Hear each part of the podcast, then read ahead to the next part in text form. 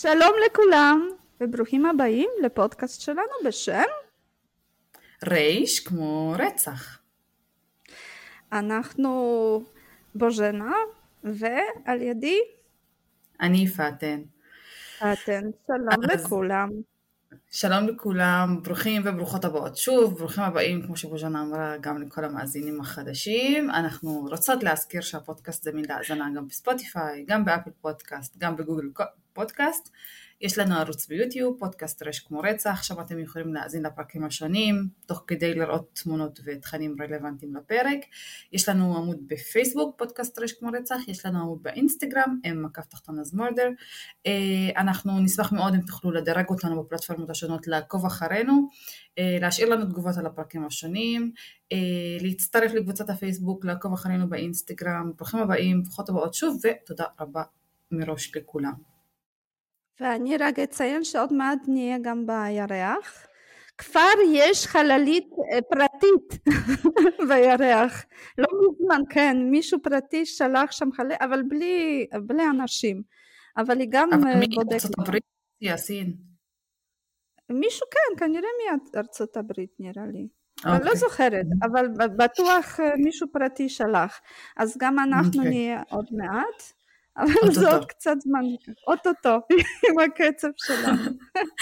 ובפרק האחרון, פאתן סיפרה לנו סיפור על רוצחת קימצ'י, עכשיו אני יודעת מה זה קימצ'י, אז עשינו סקר ושאלנו אם מישהו לא הקשיב, עוד לא יודע את הסיפור, אז כמובן מזמינות להקשיב, זה פרק 31, ואנחנו שאלנו, עשינו סקר, שאלנו מה דעתכם, אם הרוצחת היא הייתה ממש עם איזושהי בעיה נפשית, וזה גרם לה להרוג ולשים בצנצנת קימצ'י את הגופות, או לפי דעתכם היא הייתה לגמרי נורמטיבית ופשוט ידעה מה היא עושה.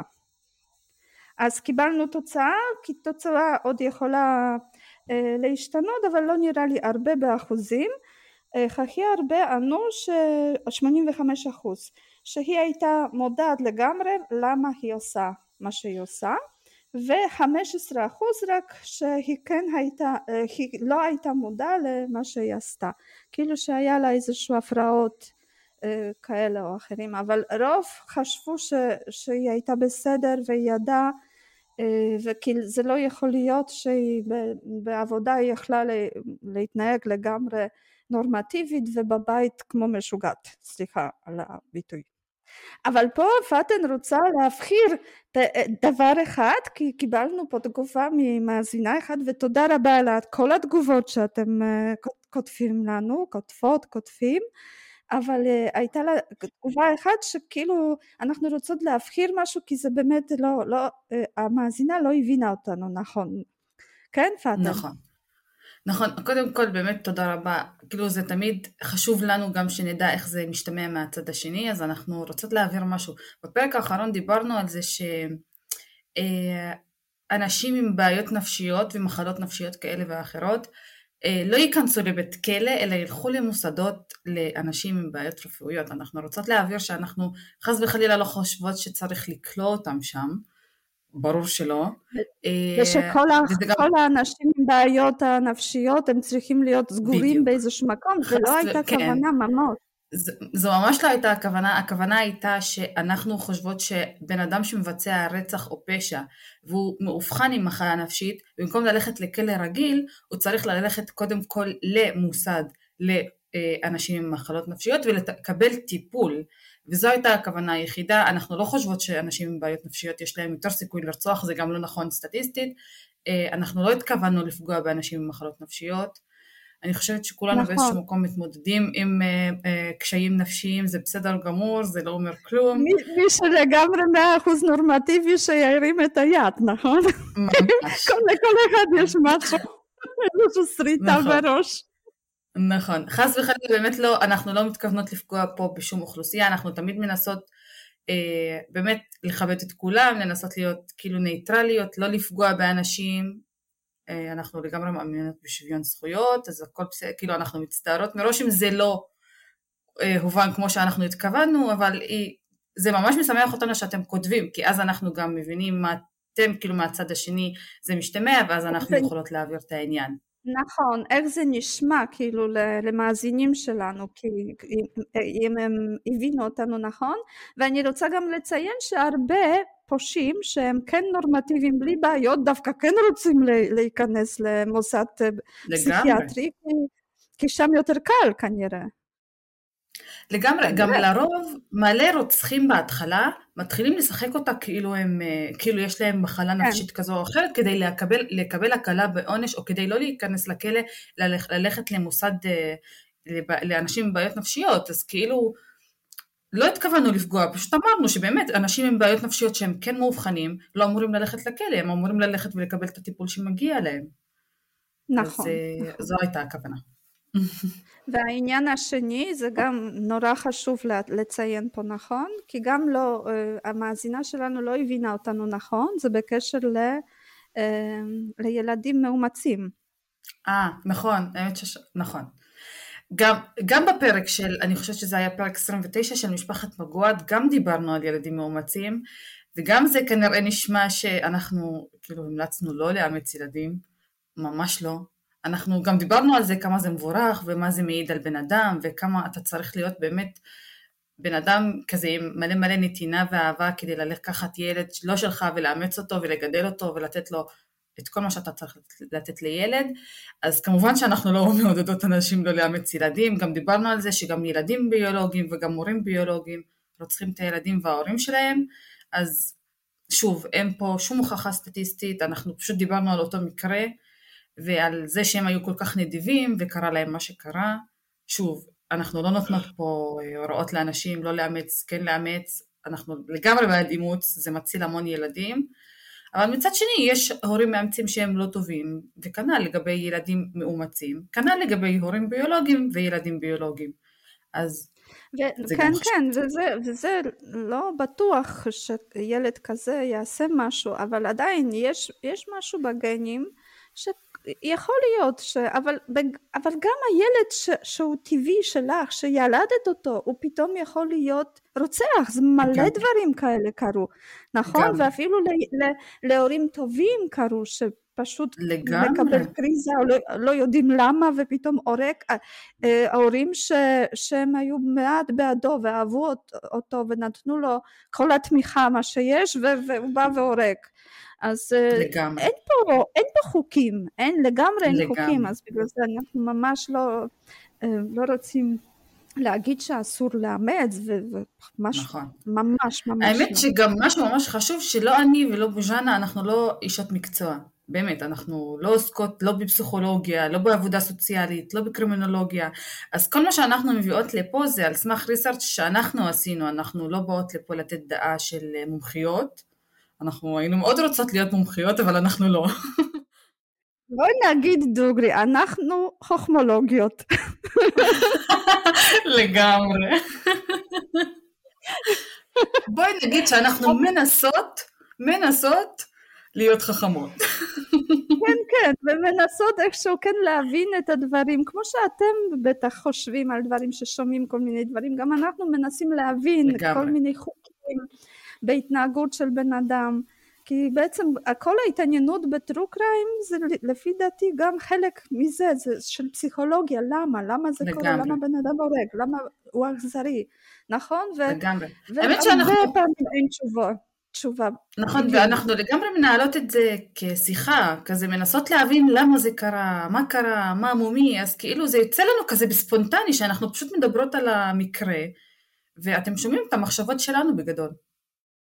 נכון, אבל טוב, בואי נסיג עם הפוכמולוגיות, נכון, והיום יש לנו פרק חדש, והיום יש לי סיפור שאני אתחיל אותו ממשפט מהמלט של שייקספיר, שהמלט אמר שיש דברים בשמיים ובארץ שהפילוסופים לא חלמו עליהם, ובאמת בסיפור הזה, אפשר להגיד שזה המשפט שממש אפשר להשתמש לסיפור שלי, סיפור על היילי זיגלר ואלישי, שמעת? או, עכשיו אני ממש ממש סקרנית. אז זה סיפור קצת כזה, אפילו הייתי אומרת שזה כמו הורר, כמו סרט אימה. ופה אני רוצה להגיד, אני לא בטוחה, אולי מאזינים יכולים להגיד לנו, כי אני חושבת שביהדות לא מאמינים ברוחות רפאים, נכון? או אני טועה? אין לי שמץ של מושג. מה שבטוח אני יודעת, שמאמינים שבארץ הקודש בישראל אין רוחות רפאים, זה כאילו... האמת שזה הגיוני. כן, שפה אין. כאילו, את שמעת סיפורים כאלה ממקומות אחרים בעולם, אבל בארץ אין רוחות רפאים. אבל אם ביהדות מאמינים ברוחות רפאים, לפי דעתי לא. אבל אם מישהו יכול פה לתת תשובה יותר כזאת הגיונית, אז יהיה טוב. אז זהו. יש לנו חברה שלמדה לימודי תורה. אנחנו נוכל לשאול. נכון. דניאלה, כן. דניאל כאן. מחכים לך. תתקיני אותנו. אז הנה, אז אנחנו עוברים היום לארצות הברית, למדינה ארקנזס ולעיר בשם פייטוויל, ופה ב-1995 נולדה ילדה בשם היילי זיגלר. עכשיו אנחנו נתחיל את הסיפור שלנו ב-2001, כשהיא כבר בת 6, והיא ילדה יחידה לקלי וסטיב זיגלר. והיא ממש ילדה יחידה, והיא מאוהבת ומאוד מכבדים אותה ונותנים לה ממש ילדות ממש טובה. גם אם כאילו חיה בעיר גדולה של פייטוויל, אבל מצד שני יש לה סבא וסבתא שהם גרים בקאנטריסייד, הם גרים בפיריץ' שזה עליית נשיונל פארק, Buffalo River National Park, ממש גדול, ממש קרוב לפארק הזה, אז זה ממש כזה קאנטרי סייד, שהיא הרבה מבלה שם, ונוסעת בסופי שבוע לסבתא ג'ויס וסבא ג'יי, ושם יש לה בן דוד, פחות או יותר בגיל שלה, קצת יותר מבוגר נראה לי, בכמה שנים, ושם עושים חיים משוגעים, את יודעת, כמו ילדים, עם טבע, עם החיות, ממש אהבה. אז יש לה ילדות ממש ממש טובה. וככה עוברים ל-29 לאפריל 2001, ופה ההורים שלה אומרים לה, היא בת 6, כן, היילי, אומרים לה שהיא לסוף שבוע נוסעת לסבא וסבתא. כמובן שמחה מאוד מאוד גדולה, פשוט אין יותר מאושרת ממנה, וג'ויס וג'יי באים לקחת אותה ועושים את השמחה עוד יותר גדולה, כי מודיעים לה שהם החליטו לקחת אותה לטיול בבאפלו ריבר נשיונל פארק, שזה שמורת הטבע, ממש פארק לאומי, ושם הם ילכו לראות את המפל מים שהיא ממש רצתה מאוד לראות, יש שם איזשהו בטח לא אחד, שהיא ממש רצתה לראות, ואז הם עושים טיול לשם והיא תוכל לראות את זה. כמובן שמחה מאוד גדולה, אז נוסעים. ב-10:30 הם הגיעו כבר לגבול של הפארק, ושם נפגשים עם הידידים של ג'ויס וג'יי, מר וגברת בס, וממשיכים. כן? משאירים את המכוניות, משאירים, יש שם איזשהו בית כזה לתייר, תמיד יש במקומות כאלה בית תייר שאת יכולה שם לאכול, קצת לשבת, לנוח, אז שם משאירים את המכוניות והולכים. ועכשיו צריך להגיד שבאפלו ריבר נשיונל פורסט הוא מאוד פראי, כי הממשלה, השלטון המקומי הוא ממש רוצה לשמור את הפארק בצורה טבעית.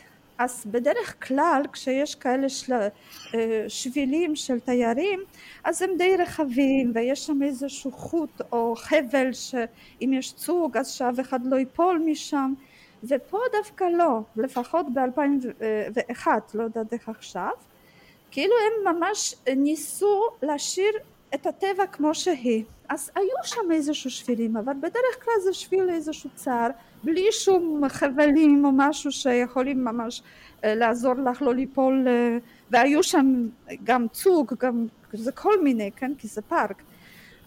רק בהתחלת השביל כתוב שזה שביל מסוכן, יש שם משהו מסוכן, ואם מישהו נכנס שם אז זה האחריות שלו. אז ככה זה היה הפוליטיקה של השלטון המקומי. עכשיו הם מגיעים לתצפית הראשון, הולקספיק קרק, ופה התוכנית הייתה ללכת לתצפית הבא, ובאמצע הדרך זה הנפל מים. אז כשהגיעו לנפל מים הזה, אז מה התברר? אכזבה גדולה, כי חיילי רצתה לראות אותו, אבל הם היו למעלה וראו את המפל מלמעלה. אז זה לא כל כך, מפל לא רואים מלמעלה טוב.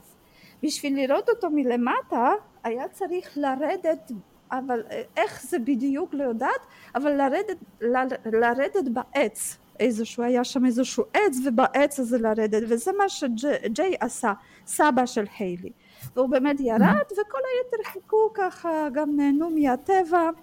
הוא ירד שם למטה, ראה את המפל, ועלה שוב, ואז הם רצו להתקדם הלאה לתצפית הבא, כי בתוכנית היה מתצפית הזה לחזור לבית של תייר ושם לאכול משהו, ואז היה להם כבר פגישה עם מדריך שהיה צריך לקחת אותם למקום איפה שיש פריחה מאוד גדולה של עצומה של פרחים. אז הם כבר היו, קבעו את זה ואפילו שילמו, אז הם ממש רצו להתקדם. אבל מה, היילי לא הייתה מרוצה, כי היא רצתה לראות את המפל בצורה אחרת. אז היא התחילה שלא, היא לא מתקדמת, היא עייפה, היא חמלה, והיא רוצה לראות את המפל כמו סבא רעה, ולא, היא לא הולכת. אז כשיש ילדה שמתנהגת ככה, אז ההורים בדרך כלל עושים טריק. נכון, אני יודעת איזה טריק? איזה? אומרים שאז בסדר, אז תישארי פה, ואנחנו מתקדמים, ומהרים, בדרך כלל עושים ככה, נכון? אבל, כאילו את לא ממש עוזבת אותה, אבל כאילו נותנת הרגשה שהיא נעזור, אנחנו נעזוב אותה. אז באמת זה מה שהם עשו, כאילו התקדמו, אבל הלכו משהו כמו דקה, ועצרו ומחכים שהיא בטח עכשיו הולכת אחריכם. אז באמת היא באה, ואחרי כמה זמן רואים אותה, באה כמובן מאוד לא מרוצה, אבל באה אחריכם, וכשהגיעה, אז היא שוב אומרת, לא, אני לא הולכת הלאה, אני עייפה, חם לי, ואין מצב שאני מתקדמת. אז מה, הם עושים את הטריק שוב, בסדר, אז תישארי פה, אבל אנחנו כן צריכים להספיק, אנחנו כן רוצים ללכת למקום אחר, אז בסדר, את תישארי פה. ושוב עשו אותו טריק, ושוב התקדמו משהו כמו פחות מדקה, באמת לא הרבה זמן. וזה גם היה שביל, כמו שאמרתי, הטבע הייתה שם ממש פראית, הצמחייה מאוד כזאת צפופה, ושביל היה או שאת מתקדמת קדימה, או שאת הולכת אחורה, את לא יכולת ללכת בצדדים, כי לא היו שם שבילים, והיה צמחייה, ופשוט לא היה אפשרות. אז הם שוב עצרו ומחכים מתי היא באה, כן? כי כנראה שהיא כן באה אחריכם. מחכים, היא לא באה, לא רואים אותה. אז ג'ייס, הסבתא, אומרת, ג'ויס, סליחה, היא אומרת, בסדר, אז כי כנראה או שהיא עדיין מחכה שם, או שהיא חזרה למפל, אז אני אלך לקחת אותה, ואתם תתקדמו כבר, וכשתגיעו לבית שם של תייר, אז כבר תכינו אוכל שאנחנו נספיק למפגש עם המדריך. אז מר בס אומר, לא, אז את יודעת מה, כנראה שהיא באמת עייפה, אז אולי צריך לקחת אותה בידיים, אז אני אלך איתך. אז ככה עשו, שניים התקדמו, שניים חזרו למקום איפה שהשאירו אותה, היא לא הייתה שם. אז חזרו לנפל מים, היא גם לא שם. אז חשבו, ג'ויס, הסבתא אומרת, בטח היא עשתה לי תרגיל, ובטח מתחבא פה באיזשהו שיח, ואז התחילה לקרוא לה, כן, היילי, היילי, ושום דבר, וככה משהו כמו שעה, מחפשים אותה, אין זכר של ילדה, לא רואים כלום, לא שומעים כלום, היא לא עונה, לא יודעים איפה היא. אז פה לא לקחו סיכון וישר התקשרו למשטרה אחרי שעה, כן? כמובן משטרה לוקחת את זה ממש ממש ברצינות, כי זו ילדה בת 6 ביער, שהיא פעם ראשונה ביער כזה גדול, ונעלמה, ולכי תדעי, ופה צריך להגיד גם שהשלטון המקומי גם לא נתן לצוד חיות בצורה פראית, רק למי שיש רישיון, שהם נותנים רישיון, ורק בתאריכים מסוימים. אז היו שם גם הרבה חיות פראיות, חיות טורפות, כמו זאבים, כמו בר, נו? דובים, וכל מיני. כן, אז הרבה כאלה, אז זה ממש סכנה בשביל ילדה קטנה.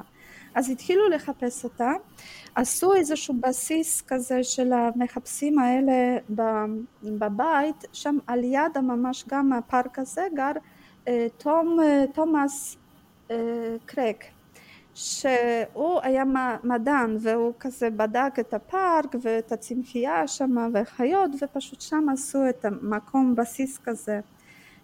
איפה שמתחילים לחפש ומחפשים אותה,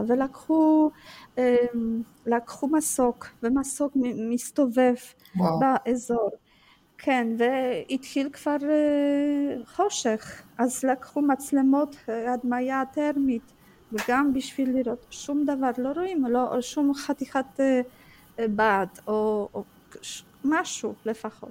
כמובן בערב כבר ידעו כולם, כבר גם מדיה, גם מקומיים ידעו שילדה בת 6 הלכה לאיבוד בפורסט הזה, ביער, והתחילו כמובן ממש להתעניין בזה. אז למחרת כבר הרבה מקומיים גם באו לחפש. אז זה כבר יום שני, כאילו יום ולילה עבר, ויום שלי בבוקר הרבה וולונטרים, הרבה מקומיים באו גם לחפש, ומחפשים, ושום דבר, לא מוצאים אותה, לא יודעים, לא רואים כלום. וזה סכנה, לפחות גופה למצוא, אם איזשהו זאב נפל, התנפל עליה או משהו. ואז שני מקומיים, וויליס וג'יימס, שממש הם גרו שם מעל ילדות וכל הילדות ועד עכשיו, והם ממש הם היו בגילאים כזה סביבות 50, אז הם ממש ידעו את המקום. אז הם אומרים, אבל למה אנחנו מחפשים רק למעלה, אולי צריך לרדת לכיוון הנהר, כי שם היה נהר, כי זה גם בשם של ה-National Park, זה Buffalo River National Park. כן. אז הם אומרים, אולי צריך למטה, אבל המפקד של החיפושים, זה אין סיכוי שירדה כל כך רחוק, אנחנו צריכים לחפש למעלה. אבל הם לא הקשיבו, כי זה כבר יום שני שהילדה נעלמה ואין שום עקבות, אז הם אמרו בסדר, אז שהם יחפשו איפה שהם רוצים, אנחנו כן נרד שם לנהר, מהבוקר, כי הם אומרים קרים, היא בטח לא, הקור לא ייתן לה לישון הרבה, אז בטח מהבוקר היא כבר תקום, אם היא עדיין חיה, כן? כן. וככה יהיה אפשרות למצוא אותה, והיא הייתה לבושה ממש גם קל, רק חולצה, כזה טישרט ושורטים ונעלי ספורט. אז כמה סיכויים לילדה, כמה היא יכולה לשרוד בתנאים כאלה. אז הם מהבוקר לקחו חמורים, לקחו שתייה, לקחו גם שוקולדים ומשהו לאכול, והתחילו לחפש. אז הם הולכים, וצריך להבין שבאפלו ריבר זה נהר שהוא לא שקט כל הזמן, זה, יש לו קטעים שהוא כמו נפל מים, ויש קטעים שהוא ממש מתפשט ככה לרווחה, והוא שקט ועושה כזה מפרצים. אז הם הולכים סביב על יד הנהר הזה, ופתאום רואים ממש מפרץ גדול, ממש גדול, הכי גדול שעד עכשיו ראו, ובאמצע המפרץ הזה יש סלע, אז רואים שעל הסלע הזה כאילו יש משהו, וכשמתקרבים זה ממש ילדה, ופתאום היא כנראה משהו שם הפריע לה, איזשהו זבוב או משהו, כי היא ממש הזיזה רגל על רגל, אז הם ידעו שהיא חיה, והם מתקרבים, לוקחים אותה, היא ממש חלשה, אבל שואלים אותה, איך קוראים לך? והיא אומרת, היילי זיגלר, אז זוהי. אז לקחו אותה, כמובן נתנו לה שתייה ואוכל, ונתנו איזשהו משהו להתחמם, וכמובן מאוד מאוד שמחים, מביאים אותה לאמא ואבא, האושר מאוד גדול, כי היא שרדה שם, שלושה ימים ושתי לילות, והיא אומרת שהיא לא שתתה ולא אכלה שום דבר כי היא פחדה, כי היו שם מוכמניות, אבל כן היא פחדה לאכול כי לא ידעה אם זה מתאים לאכילה, וגם לא שתתה מים כי גם פחדה שיכול להיות גם מים לא טובים, היא די ילדה כזאת חכמה, כן. אז הם שאלו אותה כשכבר נרגעו, והיא נרגעה, היא לא נרגעה, זה לא שהיא הייתה לחוצה או משהו, לא, ממש לא, אבל ההורים כן. אז הם שאלו אותה, איך הלכת לאיבוד, איך זה קרה, מה, תספרי לנו איך זה היה. אז היא אומרת שהיא באמת חזרה לנפל, כשהסבתא וסבא עזבו, והיא חשבה שהם עוד מעט יבואו לקחת אותה, אבל כשזמן עבר ואף אחד לא בא, אז היא החליטה שהיא צריכה ללכת אליכם, ופתאום היא ראתה שהשביל כאילו הוא מתפזר לשניים, ועכשיו תביני שזה לא שביל, כנראה לילדה בת 6 זה כן היה שביל, אבל כנראה שזה לא היה שביל, רק איזשהו שביל שאולי של חיות או משהו, כי שביל צדדי כזה.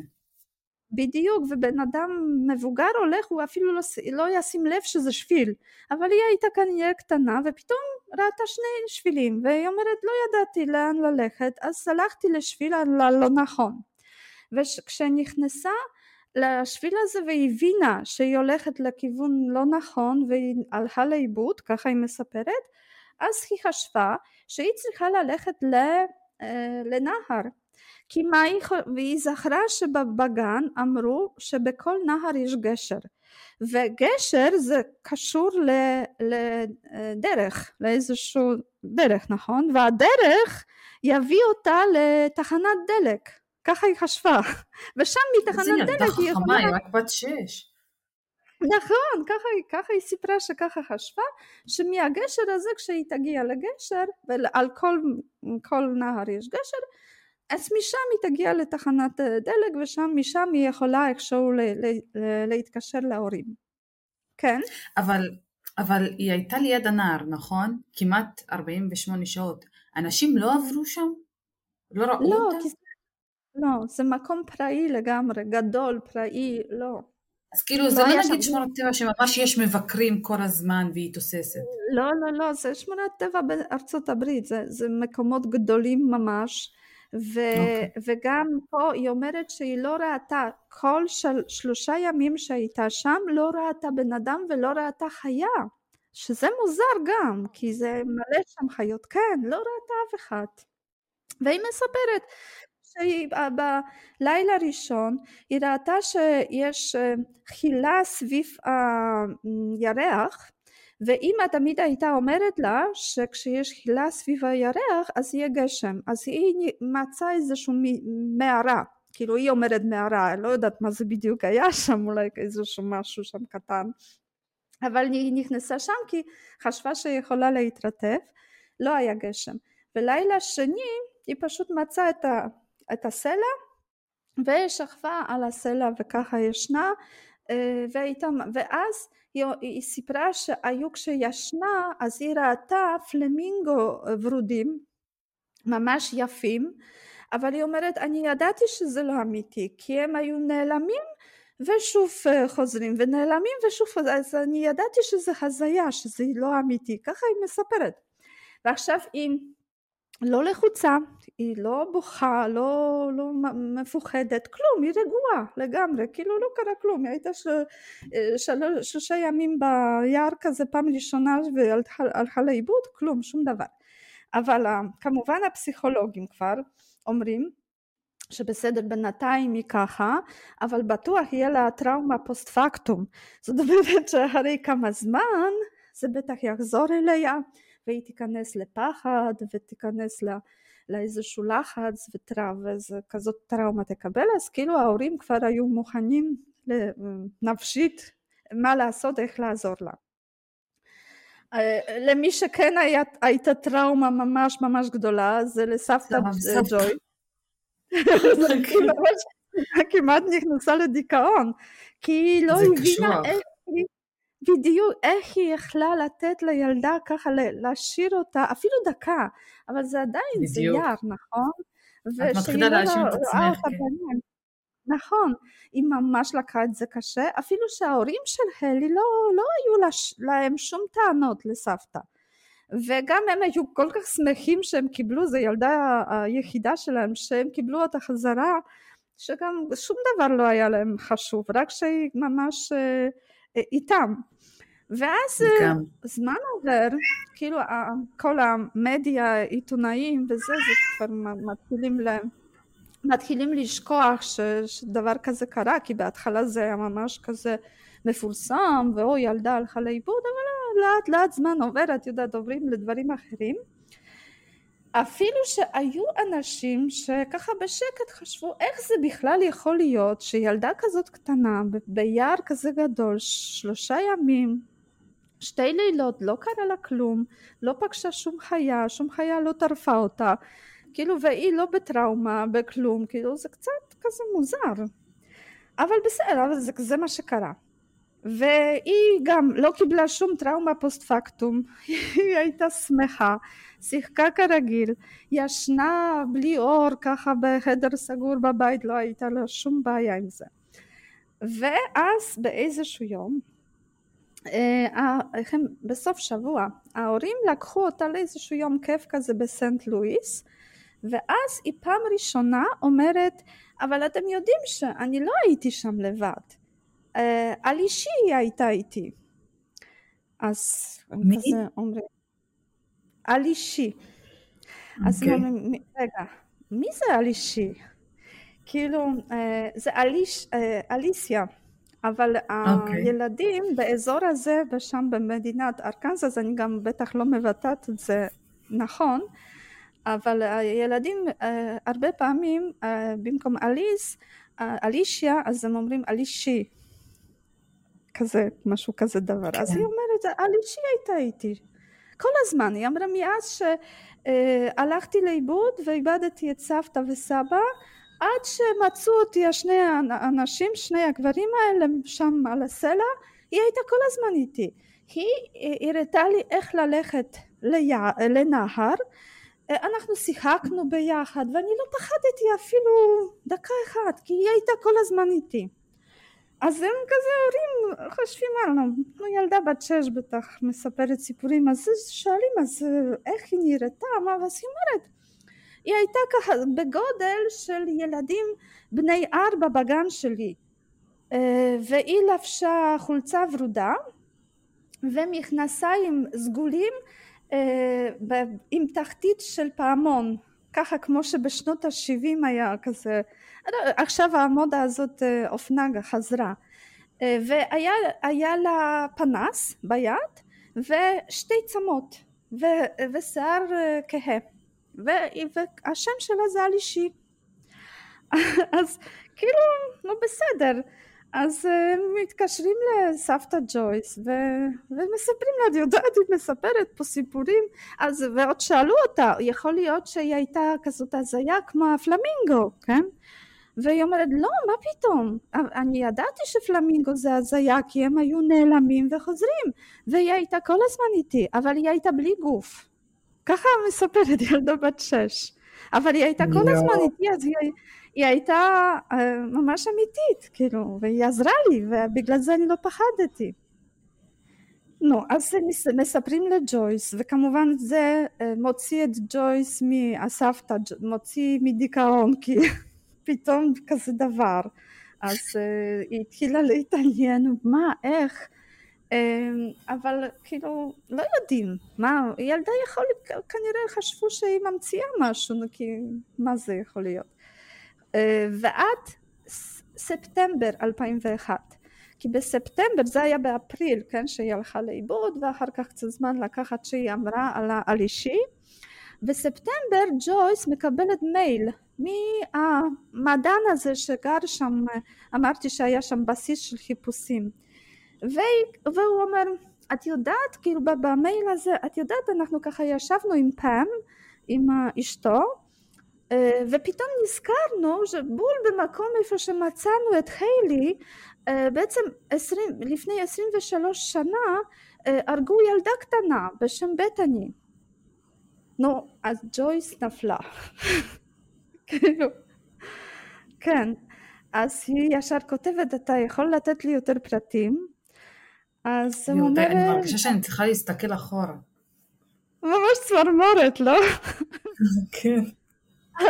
אז הוא כותב לה, לא, אני לא יודע יותר פרטים, אנחנו רק נזכרנו שהיה מקרה כזה, ודווקא פתאום גילינו שככה חשבנו שזה באותו מקום איפה שהיילי הלכה לאיבוד, אז זה כזה, חשבתי לכתוב לך, אבל מי שכן יכול לתת לך פרטים, זה שופט קייס. שהוא פשוט עכשיו הוא שופט, וגם זה ידיד של ג'ויס, זה מקום כזה קטן יחסית, אז הם פחות או יותר הכירו שם, הם כולם היו ידידים, אז היא גם הכירה את התום המדען וגם את השופט. ועכשיו הוא שופט, אבל לפני 23 שנה הוא היה עורך דין, והוא היה עורך דין של אמא של בטני, של הילדה הזאת הקטנה, ובטוח הוא יהיה לו יותר פרטים על המקרה הזה. בטוח הוא יודע. אז היא ישר קובעת איתו פגישה, והוא כן בא וככה מתחיל, כאילו הוא לא כל כך רוצה לספר. למה הוא לא רוצה לספר? כי הוא חשב שבכל המקרה הזה האמא של בטני הייתה גם קורבן, והוא חשב שהיא לא תקבל עונש, והוא הצליח להוציא אותה מהכלא, והוא לא הצליח, ובגלל זה הוא לא כל כך רצה לספר ממש את המקרה. אבל בסוף לג'ויס הוא כן מספר. אז מה הוא מספר? אז הוא מספר ככה, שב-25 באפריל 1978, כן, שנות ה-70, אז לפני 23 שנה, השוטר פרד בל היה חוזר דווקא בפארק, הנשיונל פארק הזה, היה חוזר מלצות חיות, ופתאום במקום בשם White Acker Point הוא רואה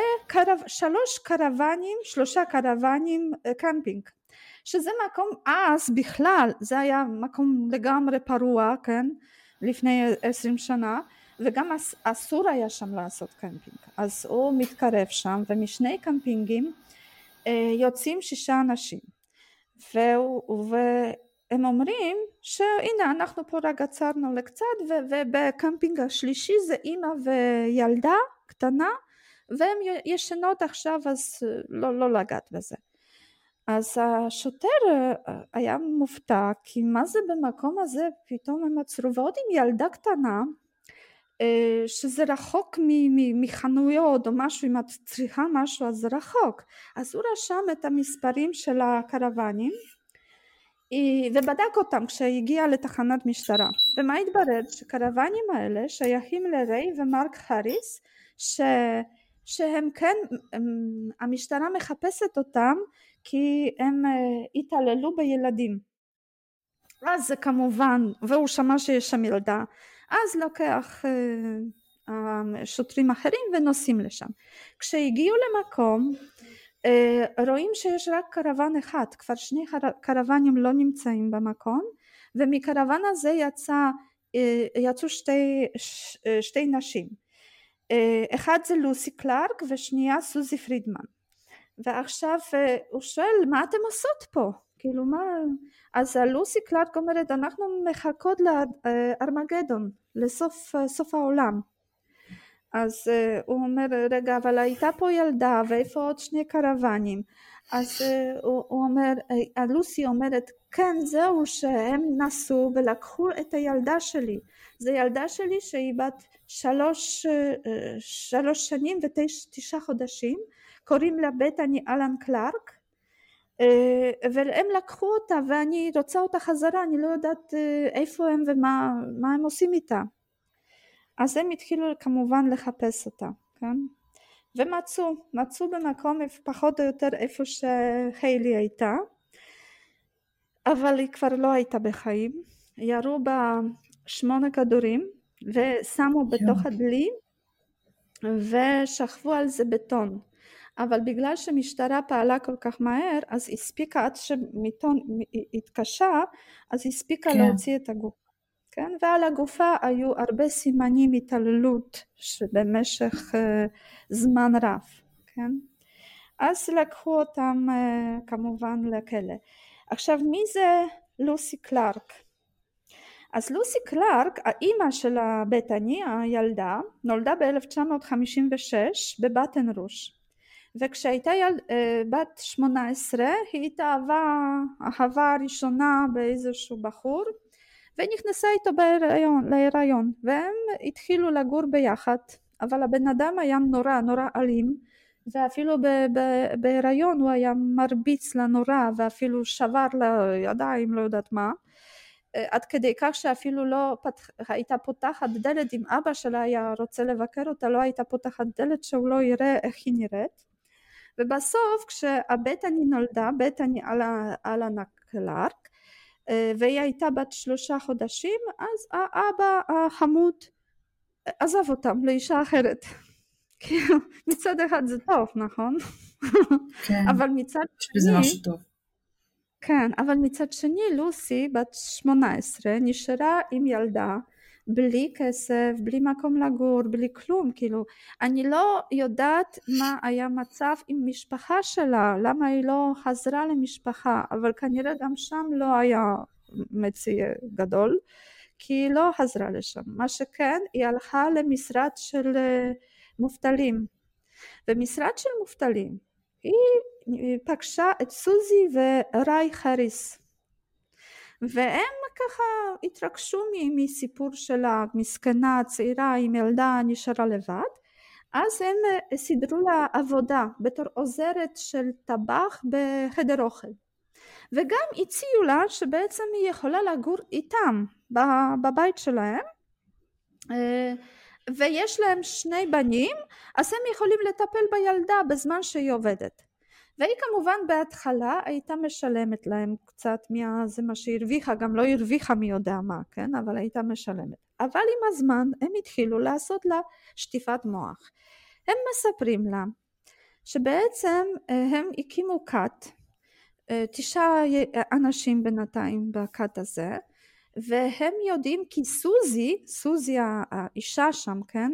אשתו של הרי, היא בעצם יש לה ממש אפשרויות מיוחדות, והיא מתקשרת עם השמיים, והיא מקבלת הודעות מהשמיים, והיא יודעת שאוטוטו יהיה ארמגדון, יהיה סוף העולם, יהיה מלחמת נוקלארית, ובגלל זה הם צריכים להתכונן. ועכשיו כל היתר של אנשים הם לא מאמינים בזה שיהיה את הארמגדון עוד מעט, והם לא מאמינים, גם חוסר אמונה יש להם, והם לא מתכננים ולא מתכוננים לזה, אבל הם יותר חכמים, כי לסוזי יש קשר ישיר עם שמיים, אז הם יודעים את זה, אז הם צריכים להתכונן. בגלל זה הם צריכים כסף בשביל לקנות הרבה אוכל, שיהיה להם אוכל בזמן המלחמה, אבל הם מספרים ללוסי, כן? מספרים לה, עושים לה ממש שטיפת מוח, אבל היא מבינה שכבר יהיה את הארמגדון, אז אלה שלא התכוננו ויראו שיש להם אוכל, אז הם ירצו לקחת להם את האוכל, צריך פה ממש להגן על עצמם, אז מה הם צריכים? גם נשק, נכון? אז הם צריכים כסף גם לנשק, אז בסופו של דבר היא הייתה נותנת להם כל המשכורת שהיא הרוויחה. עכשיו חוץ מזה שהיא ממש הייתה תלויה בהם, הם גם אמרו לה שהיא צריכה גם נפשית להתכונן לזה, אז היא צריכה להיות חזקה, אז הם התחילו לתת לה מכות גם, להרביץ לה. כן, היא צריכה להיות חזקה, כן, בשביל שזה יהיה המגדון, שהיא תהיה חזקה ותשרוד. והיא שאלה, רגע, אבל למה אני צריכה רק להתחזק? למה סוזי והיה גם אשתו הראשונה של ריי ג'ון, למה הן לא צריכות להתכונן? אז הוא אמר, כי הם כבר התכוננו, הם כבר חזקות. קיבלו את המכות, לא יודעת. ספוילר, 2024 וזה עדיין לא קרה. בדיוק. מבינה? ומה? אבל עם הזמן היא התחילה גם לראות שהם לא רק מתעללים בה, הם מתעללים גם בילדה, ויש לה ממש שריטות, ויש לה, שרפו לה את האור על הגוף, אז ממש, כן, ממש סדיסטים. וביום אחד, הסוזי הזה שיש לה קשר ישיר עם שמיים, כן, פתאום היא החליטה בערב אחד, שהילדה נכנס לשטן וצריך לעשות משהו בשביל להציל אותה. אז לקחו, הייתה לה רק צעצוע אחד, בובה כזאת מסכנה עם בת, אז היא זרקה לה, וזו בובה שהיא ממש אהבה, שהיא כל הזמן היא הייתה איתה, אז זרקה לה את הבובה למדורה, אבל לא, כאילו, הבטני נכנסה ממש ללחץ והתחילה לבכות, אבל זה לא מספיק גרוע היה. היא לקחה את היד של הילדה ושמה לתוך האש. יואו, איזה ילדה מסכנה. כן, והיא החזיקה כל כך הרבה זמן, שעד שהיד הפכה לשחורה, ועם השלפוחיות, את יודעת, כן, כל כך הרבה זמן היא החזיקה שם. ואז הלוסי אימא לקחה לה את לקחה את הילדה, וכמובן ילדה בטראומה, זה לא רק שזה כואב לה, אבל גם זרקו לה את הבובה, ועכשיו הבובה הייתה לה מאוד חשובה, כי אמא הרבה פעמים היו לוקחים אותה בלילה, לא יודעים עד עכשיו לאן לקחו אותה, או אנסו אותה, מרביצו לה, לא יודעת, אבל בלילות היו מוציאים אותה מהחדר, אז הילדה הייתה נשארת לבד, אבל בגלל שהייתה לה את הבובה איתה, אז איכשהו שרדה את החושך, את הבדידות, אז הבובה תמיד הייתה מאוד חשובה לה, אז כבר לא רק זה שהיד שלה כואבת ונשרפה וזה, זה גם הילדה והיא כל הזמן בכתה, אז לוסי ידעה שאין לה אפשרות לקנות לבובה חדשה, אז בחדר אצלה היה פנס, אז שמה איזשהו בד על הפנס, והיא אומרת, תקשיבי, עכשיו זה הבובה שלך חדשה, את יכולה, כשאת נשארת לבד בלילות, את יכולה להדליק אותה, אבל ככה שאף אחד לא יראה, ולא להרבה זמן, כי הסוללה יכולה להיגמר ממש מהר. אז זהו, וזה סיפור עד הזמן. צמרמורת. כן, כי הילדה ממש התעללו בה מגיל קטן, ובגיל 3 שנים 9 חודשים, היא נהרגה, כן? אז היה בית משפט, חוץ מזה שכאילו תפסו אותם בגדול על חם, כי תפסו אותם כשהם שמו את הילדה כבר גופה שלה בדלי ושמו בטון, כן? אז גם תפסו אותם עם 200 רובים ו160 אקדחים, אז ממש התכוננו על הארמגדון, ואת פה אומרת שזה לא קרה. לכי תדעי, אבל כן, אז היה בית משפט, אבל גם הילי ראתה את הפנס, זה עושה לי עוד יותר עצלנות. נכון, זה כל העניין. אז כן, אז היה בית משפט, וריי האריס, ומה שהכי מעצבן פה, שסוזי האריס, האשתו, זאת שקשר ישיר עם שמיים, כן? היא החליטה שהיא הולכת להסכם עם משטרה, ועבור זה שהיא לא יהיה לה בית משפט, היא תספר הכל, את מבינה? והם הסכימו, אז היא יצאה מזה ממש בלי שום שריטה, כאילו לא קיבלה שום עונש, שום כלום, והיא הייתה הכי סדיסטית שם, והכי מניפולטיבית בעצם. ריי האריס קיבל עונש מאסר עולם, ובאמת הוא מת בכלא ב-1998, ושני הבנים שלהם, מרק ווינסטון, גם מסר עולם, אבל יצאו יותר מוקדם כי התנהגו יפה, כן? את יודעת שהם תמיד מתנהגים למופת בכלא, ואז מרק יצא ב-2009 ווינסטון יצא ב-2003. ולוסי, שהשופט הזה, שופט קייס, הוא היה אז עורך דין שלה, והוא מבחינתו הוא חשב שהיא גם קורבן, כי אמרו למה את לא ניגנת על הילדה שלך, למה את נתת לעשות דברים כאלה לילדה שלך, אז היא פשוט אמרה כי אני פחדתי. אבל צריך לדעת שהיא גם עברה שטיפת מוח, גם הייתה מאוד צעירה, גם לא היה לה אפשרות לאן ללכת, וממש היא האמינה שיהיה את הארמגדון.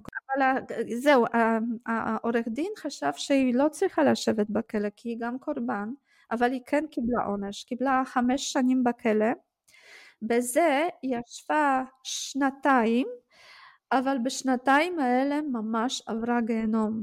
כי כולם ידעו שהיא אימא שנתנה להרוג ולהתעלל בילדה שלה, אז היו אונסים אותה ומרביצים לה וממש לה היה גיהנום, וכשיצאה היא חזרה לבטן רוש איפה שהיא נולדה, ושם כן התחילה לעבוד גם באיזשהו חדר אוכל, נראה לי בתור טבחית, והקימה משפחה והתחתנה והביאה עוד ילדה. כי איך יודעים את זה? כי הסבתא ג'ויס כששמעה את הסיפור, אז היא כמובן ישר נפגשה עם לוסי. לוסי נורא נורא הייתה שמחה כששמעה את הסיפור, והיא אומרת, כן, ככה, בטני, ככה הייתה לובשת כאלה בגדים, והיו לה 2 צמות, וגם אני נתתי לה את הפנס, זה הייתה בובה שלה, זה כמו שהיילי סיפרה, ככה באמת היה. היא אומרת, בזמן הזה המכנסיים כאלה עם תחתית של פעמון זה, ועוד בצבע סגול, זה היה חיט של אופנה, כאילו הכי אופנתי. אז ככה היא הייתה באמת לבושה, והיא גם אומרת שבטני מאז שהתחילה לדבר היא רצתה שאמא יקרא לה אלישי, לא בטני. כן. וככה היילי קרא לה, אלישי. אוי, יש לי צמרמורת. כן, ובעצם אם את רוצה לחלק את השם, זה בעצם all I see, נכון? כאילו אין לי מבטא אמריקאית, אז סליחה אם אני פוגעת מישהו באוזניים, כן? אני לא מבטא את זה, נכון? אבל אם את האלישי שהיא רצתה ככה, שאמא תקרא לה, אלישי, לא בטני, אז בעצם כשאת מחלקת זה all I see, כאילו אני רואה את הכל, זה ממש משמעותי במה שקרה אז. אז עכשיו מה, כאילו, יש ויש, נכון? כי יש 2 קבוצות של אנשים, יש כאלה שאומרים, נו באמת די, כאילו אלה שלא מאמינים בחיים אחרי מוות, ושיש איזשהו נשמות, שאיפה שמטיילות, אז הם אומרים, נו באמת, זה היה סינדרום של בן אדם שני, זה ידוע שאם מישהו נמצא במצב ממש קריטי, אז הוא בעצמו מדמיין בן אדם אחר שיהיה לו, המוח שלו נותן לו הרגשה שאיתו יש עוד בן אדם, כן? זה קורה. נכון, זה ממש הישרדות כזה, מנגנון הישרדות. נכון, זה כאילו זה מוח, זה ידוע שמוח יכול לתת לך הרגשה שיש עוד בן אדם שאת כן תוכלי לשרוד, והם אומרים שזה כנראה זה, אבל אז, וזה בגדול, אנשים שעוברים איזושהי טראומה ממש ממש גדולה, כן, לא סתם את הלכת לאיבוד בתל אביב, אז יש מלא אנשים, זה טראומה ממש גדולה. אבל מאיפה היילי ידעה כאילו לספר איך קראו לילדה, וגם איך היא הייתה לבושה, איך היא נראתה, מאיפה היא ידעה את זה, אם זה פשוט המוח עשה איזושהי פרויקציה של בן אדם אחר, נכון? אז למה היא ידעה את הפרטים? זה מוזר. ועכשיו כאילו את יכולה להגיד, אז אולי מישהו סיפר לה את הסיפור. הבעיה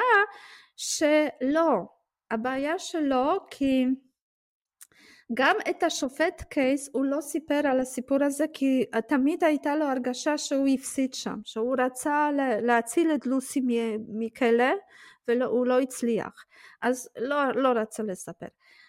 ג'ויס, סבתא ג'ויס, היא עברה לפיריץ', למקום הזה, הרבה שנים אחרי זה, וגם הם לא היו, הקאט הזה, הם לא היו מהמקום הזה, הם גדול בתנור שהיו, הם פשוט שם עברו, אז לא היו שם הרבה ימים, אז אנשים מקומיים לא כל כך הכירו אותם, כאילו ידעו שמשהו שם, איזושהי ילדה נהרגה וזה, אבל לא, זה לא היה עד כדי כך מפורסם.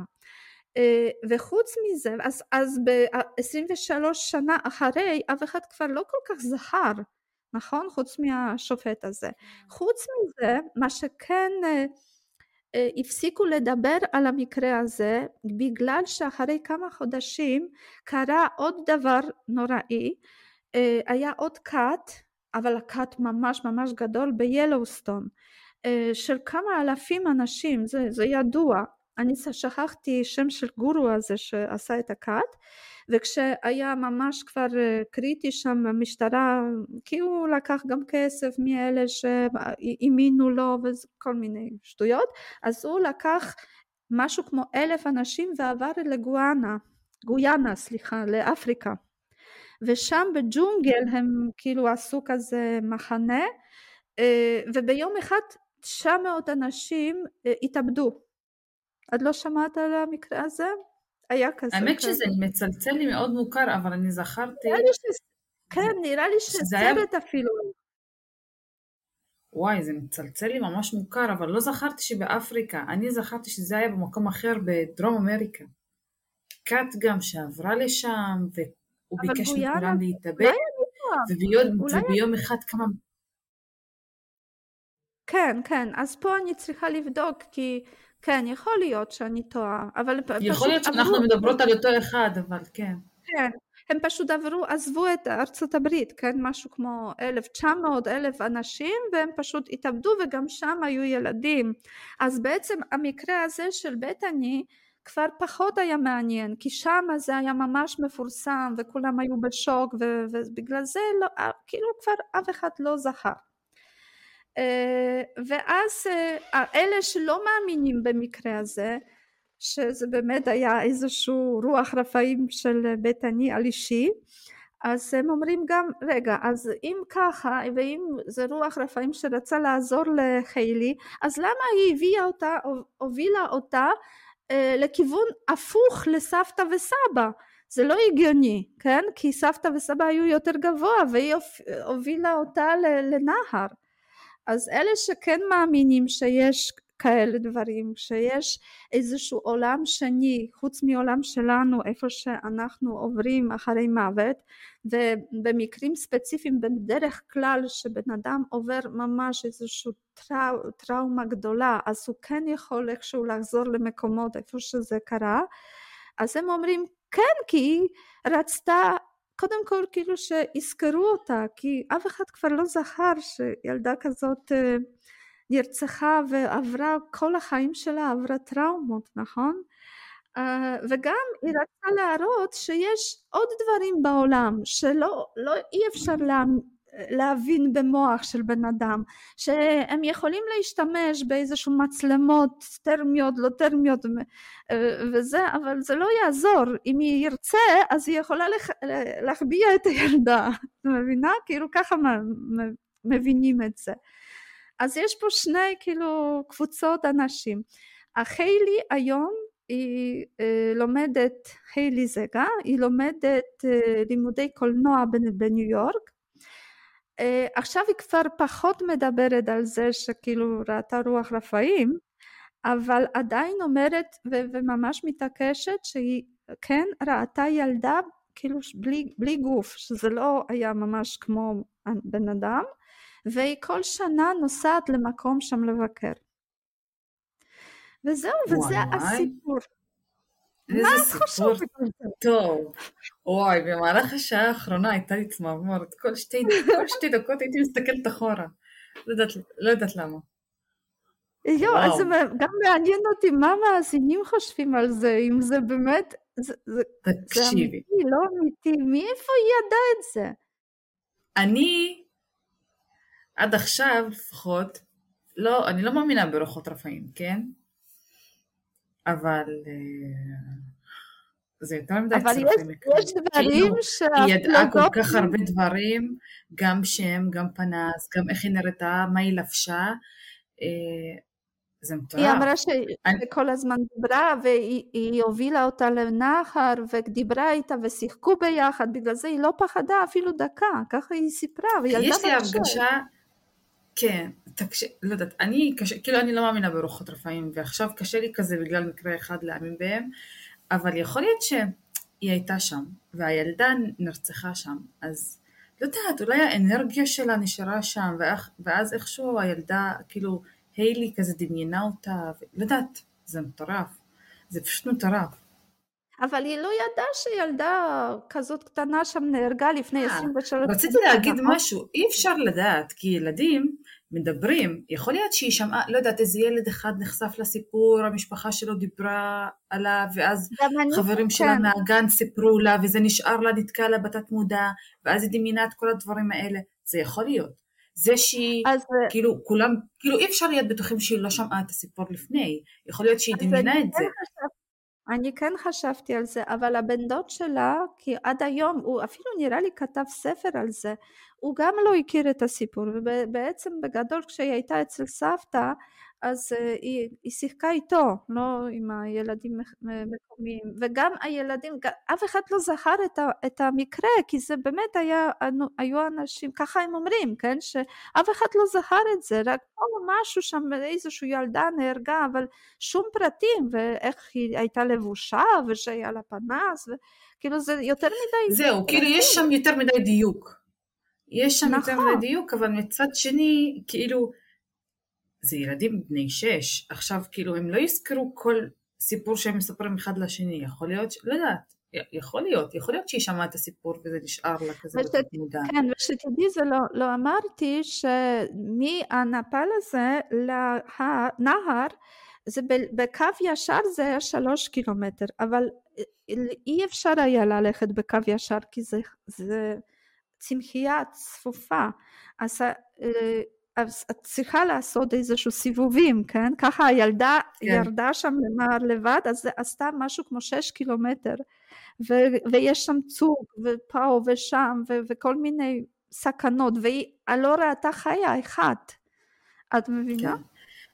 עכשיו אני מצטערת, אבל אני כל הזמן חושבת על משהו. אנחנו מאמינים בגלגול נשמות. זה כל הזמן. זה שאני כל הזמן מציקה לך עם הגלגול שאת תסבירי לי. בדיוק. אז אצלנו בדת מאמינים בגלגול נשמות, וכל הזמן את מספרת את הסיפור ואני כזה וואי, יכול להיות. כאילו זו עוד אופציה.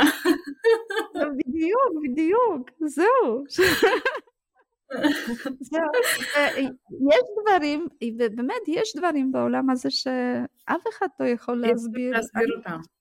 בטח. אני בתור בן אדם מאמין, תמיד הייתי מאמינה, אז אני כן רוצה להאמין שאנחנו לא מתים, שהנשמה שלנו כן עוברת לאיזשהו שלב או רמה אחרת, ויש עולם מקביל שלנו, ולפעמים משם הנשמות כן יכולות לחפור, אם נשאר פה בעולם הזה, נשאר משהו שמפריע להם, כמו הילדה הזאת שכל הזמן סבלה, כל החיים שלה חזרה, ואפילו אף אחד לא כל כך זכר, נכון, שהיא נהרגה שם, לא היה שום זכר, אז אני יותר בכיוון אנשים שכן מאמינים, אבל אולי... את צריכה ממש ממש ממש לראות סדרות קוריאניות, כי רוב הסדרות שלהן מתעסקות בעולם אחרי המוות, ויש עולם מקביל, והנשמות הולכות לשם. וכשהייתי בקוריאה, אז הלכנו לאיזשהו מקדש לבקר אותו, והיה כזה מין שביל באמצע. ואז אני הלכתי על השביל הזה, כי לא ידעתי, ואז אישה מבוגרת אמרה לי שאסור לך ללכת פה, כי אנחנו מאמינים שהשביל הזה הוא לנשמות שהולכות בינינו, ולא מצאו את מקומם בעולם, ונפטרו, וזה השביל שלהן. אז וואלה. הם ממש מאמינים בזה, כן, יש כאילו שם ממש ממש מתעסקים בעולם אחרי המוות. נוצרות, בקתולים, יש יום אחד של כל המתים, נכון? זה 1 לנובמבר, ואחרי זה בלילה, אחרי יום הזה, כאילו את הולכת לבית קברות ואת מביאה שם, מדליקה נרות ומביאה פרחים, זה ממש זה, והם מאמינים שביום הזה הנשמות חוזרות כאילו לעולם, ואפילו הכומר שם כל הדברים למסע בכנסייה, בשביל שהנשמות יוכלו, נו זה כן. קצת כזה הגזמה לפי דעתי. אני מכירה את זה, כן. נכון, כאילו, אז גם בנוצרות יש כזה דבר, אז לא יודעת, אני לא, אולי לא עד כדי כך נשמות חוזרות בשביל לעשות מסע, עד כדי כך אני לא מאמינה, אבל יש דברים בעולם הזה שקשה שאי אפשר להסביר אותם. כן, אבל תקשיב, אני חושבת שזה גם מאוד מושפע, הדעה האישית תהיה מאוד מושפעת, במיוחד אם אתה בן אדם מאמין, היא תהיה ממש מושפעת מהדעה שלך, כי נגיד אני לא דתייה, אוקיי, אבל כאילו בגלל שאצלנו בדת מאמינים בגלגול נשמות, אז הדבר הראשון שחשבתי עליו זה גלגול נשמות, כן? אני פחות מאמינה ברוחות רפאים, אז כאילו זה הייתה, האמת שגם זה ממש מעניין, כי אמרת משהו על המוח של הבן אדם, ובאמת מדענים עד היום, כאילו מניחים שגם הבן אדם הכי גאון בעולם, שזה אני חושבת אייזק איינשטיין, הם מאמינים שהוא ישתמש רק ב4% מהמוח שלו. נכון. אז אם אנחנו נגלה כאילו עד כמה המוח של הבן אדם ענק, ועד כמה הוא יכול, כאילו אם נשתמש ביותר מ4%, לאן אנחנו מסוגלים להגיע, זה גם מעניין. אז מאוד מאוד. אז אני, כאילו, אני חושבת שאני פה יותר נוטה, פחות רוחות רפאים, לדעת, אבל אני גם חושבת שאני מאוד מושפעת מאמונות שלי, קודמות, אז זה ממש מעניין. אז מה את אומרת, שמה היא המציאה את זה ככה סתם, וזה במקרה יצא? אני לא חושבת שהיא המציאה. אני חושבת שהילדה הזו שמעה את הסיפור, גם אם לא עד כדי כך מדויק, סביר להניח שלא עד כדי כך מדויק, היא שמעה אותו, זה נשאר לה טיפה בראש, זו הסיבה שהיא גם נראה לי התעקשה מההתחלה ללכת למפל. למה היא כל כך התעקשה ללכת למפל? לא, היא כאילו, היא ידעה שיש, לא, זה לא קשור, כאילו, אמרו לה שזה מפל יפה, ופשוט לא שהיא התעקשה, זה פשוט, הם עשו לה הפתעה אפילו, זה לא שהיא התעקשה, לפי דעתי היא לא שמעה את הסיפור, היא לא היה לה מאיפה, פשוט לא היה לה מאיפה, המקומים הכי ותיקים לא זכרו את הסיפור שם, אז איך ילד זכר, כאילו, לא. אז אולי האנרגיה של המקום, בגלל שקרה שם אירוע כל כך טרגי, אז לא יודעת, משהו באנרגיה של המקום. אבל למה הילדה הזו ספציפית? נו בדיוק. כאילו, למה, אבל מה זה אנרגיה של המקום? אז למה לא לקרוא לזה רוח רפאים? את קוראת פה לזה אנרגיה של המקום. זה לא משנה. אני אוכלת פה סרטים. כשסיפרת את הקטע של הפנס, וואי, הייתה לי צמרמורת בכל הגוף. והיא התעקשה כשהייתה ממש קטנטונת, בת 6, כן? כי עכשיו היא יותר גדולה והיא לא רוצה שאנשים יגידו היא משוגעת או משהו לפי דעתי, אז היא עכשיו פחות מספרת על זה. אבל כשהייתה בת 6, היא ממש אמרה, לא, אני בטוחה שהיא הייתה, אני יודעת מה זה אשליה, הפלמינגו זה היה אשליה, הם היו חוזרים ונעלמים, וידעתי שזה לא אמיתיים, אבל היא הייתה כל הזמן איתי, היא לא הייתה אשליה. היא כאילו הבדילה בין הזיה, אשליה למציאות, כאילו. אוי, זה ממש מעניין. נכון. זה ממש מעניין לדעת מה המאזינים חושבים, באמת, ואם יש מישהו מהמאזינים שלנו, שכאילו ממש מאמין ברוחות רפאים, או נגיד איש מקצוע שנגיד, לא יודעת, עוסק בנוירוביולוגיה, במדעי המוח, פסיכולוגיה שיכול, נגיד לדעת, בפסיכולוגיית ילדים שיכול לספר לנו כזה קצת רקע, לא יודעת, מדעי, זה יהיה ממש יותר מעניין, אולי למישהו מהמאזינים שלנו יש סיפור דומה, לא, אולי לא דומה, אבל סיפור שכן קרה לו משהו שהוא לא יכול, הוא לא יודע איך להסביר את זה, יכול להיות, לא קרה לך שום דבר כזה, אולי במקרה. אני אישית, כאילו באמת, אני נוטה להאמין בגלגול נשמות, יכול להיות שהנשמה של סטפני התגלגלה, של בטני התגלגלה להיילי, היא זוכרת את כל זה. זה ממש נחמד, את יודעת? כן, יכול להיות. יכול להיות, הכל יכול להיות. גם יכול להיות שגלגול נשמות לא באמת קורה, אבל אני ממש מאמינה בגלגול נשמות. זה יכול להיות. אז זה בדיוק, אז עד היום לא יודעים באמת, אין הסבר לזה. וואלה, יהיה סקר מעניין השבוע. בדיוק, ממש ממש רוצות שתכתבו לנו או בקבוצה בפייסבוק או בספוטיפיי, אנחנו כאן, אם יש סיפור, יש לכם סיפור מעניין, אנחנו גם נספר אותו פה לכולם, שכולם לגמרי, לגמרי. נכון? אז מעניין, כי שיחקת אותה, איזה סיפור מעניין. אני לא בטוחה אם קורה דבר כזה בישראל, כי אומרים שבארץ הקודש אין רוחות רפאים, אז יכול להיות שלמאזינים לה אין שום סיפור כזה. אבל אפילו, לא, הרבה טיילו בהודו, בתאילנד, בכל מיני מקומות, אבל אפילו שלא קורה בישראל, יכול להיות שקרה להם במקומות אחרים. לגמרי, נכון? לגמרי, לגמרי. כן, כן. יאללה, יש לנו סקר ממש מעניין השבוע.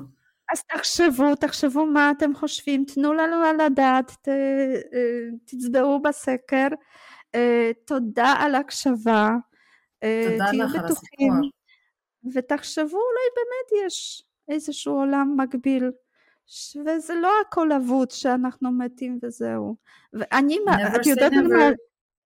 את יודעת למה אני רוצה להאמין שיש עוד משהו אחרי מוות, כי אני רוצה עוד לבדוק את קרובי משפחה שנפטרו. אבל את יודעת, זה באמת מעניין, כי לא משנה כמה אנחנו מתקדמים, לעולם לא נדע כאילו מה קורה אחרי המוות. נו, אף אחד עוד לא חזר בשביל לספר. עוד דבר אחד אני רוצה להגיד, אבל זה ממש בקצרה, כי אנחנו מפטפטות היום ממש הרבה. אני הרבה פעמים כן, אני התעניינתי פעם, יש כזה ספר, חיים אחרי מוות, כן, סיפרת לי עליו.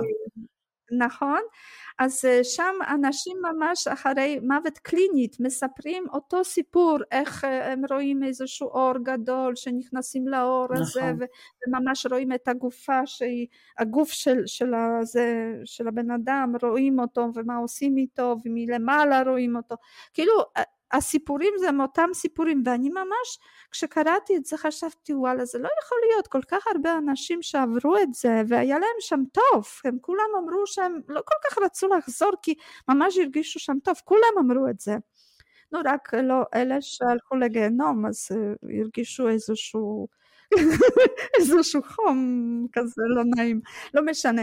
אז אני חשבתי לא יכול להיות שכל כך הרבה אנשים שעברו מוות קלינית עוברים אותו דבר, אז כנראה יש בזה משהו. ואז המדעים קלקלו לי כל הדעה, כי הם אומרים שזה פרויקציה של המוח, ולכל בן אדם זה אותה פרויקציה, זה הגיוני, נכון?